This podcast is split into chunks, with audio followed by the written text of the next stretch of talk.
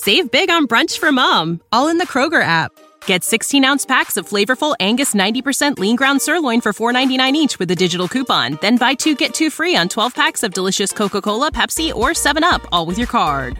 Shop these deals at your local Kroger today or tap the screen now to download the Kroger app to save big today. Kroger, fresh for everyone. Prices and product availability subject to change. Restrictions apply. See site for details.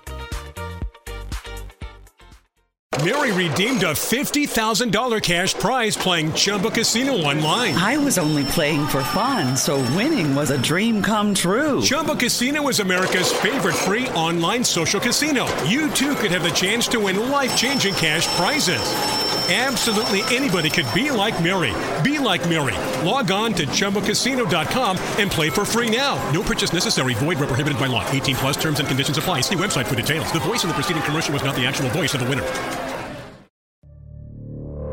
Welcome to an all new season of the True Crime Never Sleeps podcast.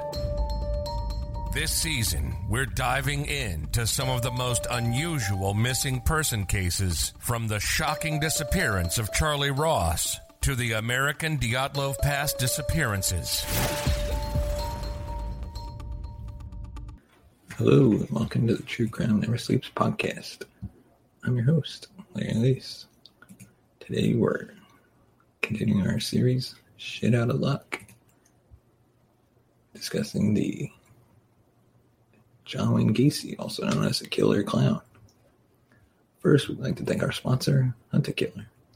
Use code TCNS for 20% off your first box by going to huntakiller.com. And now let's get on with the show. Also, be a part of the show. Sending us a voicemail at 682 05 0483.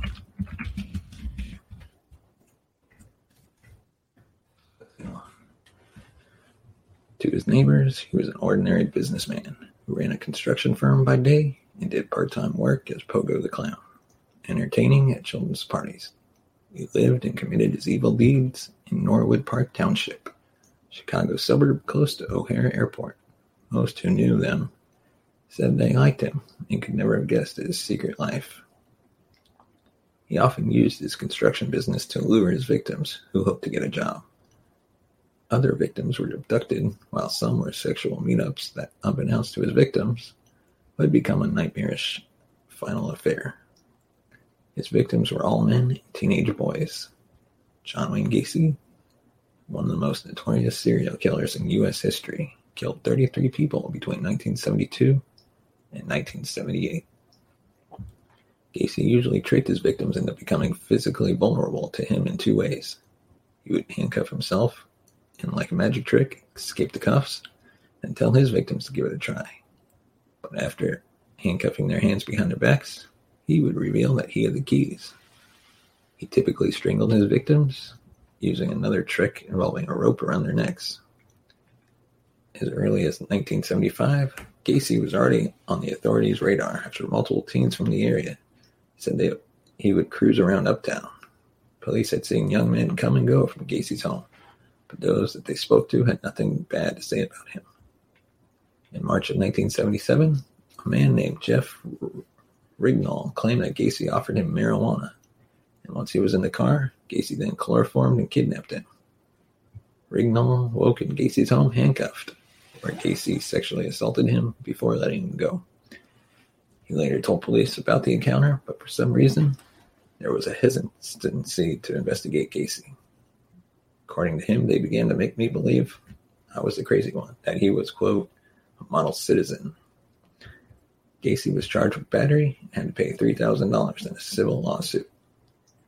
Later in December of 1977, police arrested Gacy after a 19 year old accused him of kidnapping and sexual assault.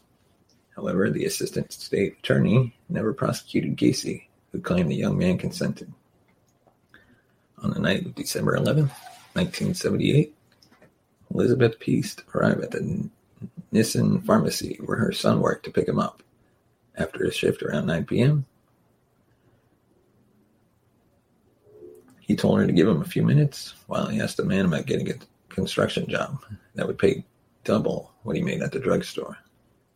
Mrs. Piest waited, but her son never returned. She filed a missing persons report with the police just before 11:30 p.m. The next day, Des Plaines Police Lieutenant Joe Kozenczak began looking into the matter. He discovered that Gacy's construction business had just finished a remodeling job with the pharmacy.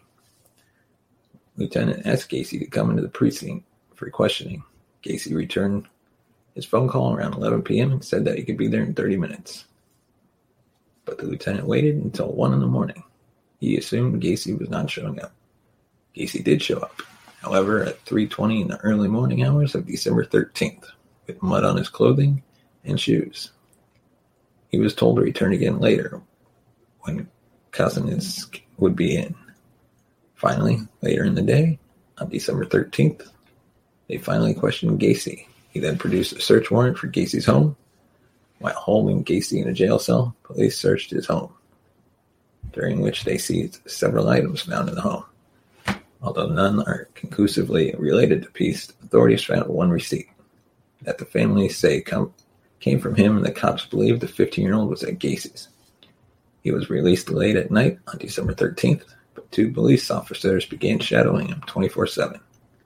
Gacy was aware of the surveillance and would often sometimes joke, referring to them as his bodyguards, and even seem, seeming to enjoy having the officers on his tail. Gacy even off, offered the cops coffee and sometimes told them where he was going. Gacy once told them clowns can get away with murder. On December 15th, there were two breaks in, breaks in the case. Investigators identified a Maine West High School class ring that belonged to John Szyc, who had gone missing two years earlier, in the items they took from Gacy's house.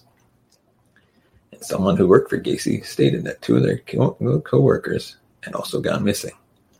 On December 20th, the two cops tailed him when he paid a visit to his lawyer, who would later state that Gacy confessed to him, saying, I've been the judge, jury, and executioner of many, many people. According to several sources, authorities believed Gacy to be a suicide risk at this point and arrested Gacy the following day giving marijuana to an employee at a gas station. This arrest was made to prevent him from killing himself.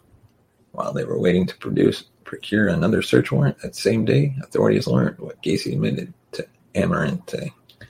Again, a search, search warrant was in, used to enter Gacy's house, and this time officers pushed Gacy to tell them where Robert's body was saying they were ready to dig up his floors to find it. Gacy insisted Robert was not in his home. He finally conceded that he once had to kill a man in self defense. And he buried that body under his garage.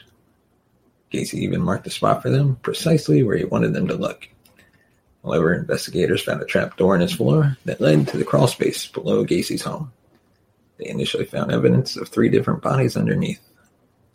The search at Gacy's home continued on for several days, when authorities would ultimately find 29 bodies, nearly all of them hidden within the crawl space between the house. Gacy then gave a statement to authorities in which he confessed to 32 murders and explained how he murdered Robert Piest. On January 4th, they discovered Piest's jacket in Gacy's home after Gacy told them where to find it. Finally, in April 1979, Robert was identified as one of the bodies discovered in the river. Four more victims were discovered in the Des Plaines River. Gacy's had dumped them from the I-55 bridge because there was no longer room in the crawl space. Gacy was indicted on January 8, 1979 for seven murders, as well as other felonies. On January 10th, Gacy pleaded not guilty. At a later date, on April 23, 1979, he was indicted for 26 more murders, bringing the total to 33. The house was torn down on April 10, 1979. He spent the next 14 years waiting on death row at the Menard Correctional Center in Illinois. Gacy's death sentence was carried out on May 10, 1994. He died at 12:58 in the morning local time after stating one last time that he was innocent. Not all friendly people are good people. Case in point, some are pure evil and full of tricks. So thank you for listening, watching this episode of Shit Out of Luck. If you want to be a part of the show or future shows, send us a voicemail 682 305 0483 and let us know what you think about this case. Do you think he was innocent or was he just full of it, trying to save himself? Thank you, and we'll see you tomorrow. Thank you for listening to the True Crime Never Sleeps podcast. Follow us on Twitter at True Crime NS. Like us on Facebook at True Crime Never Sleeps. Send us a voice message at anchor.fm slash true crime never sleeps slash message. Tune in next week for an all new episode.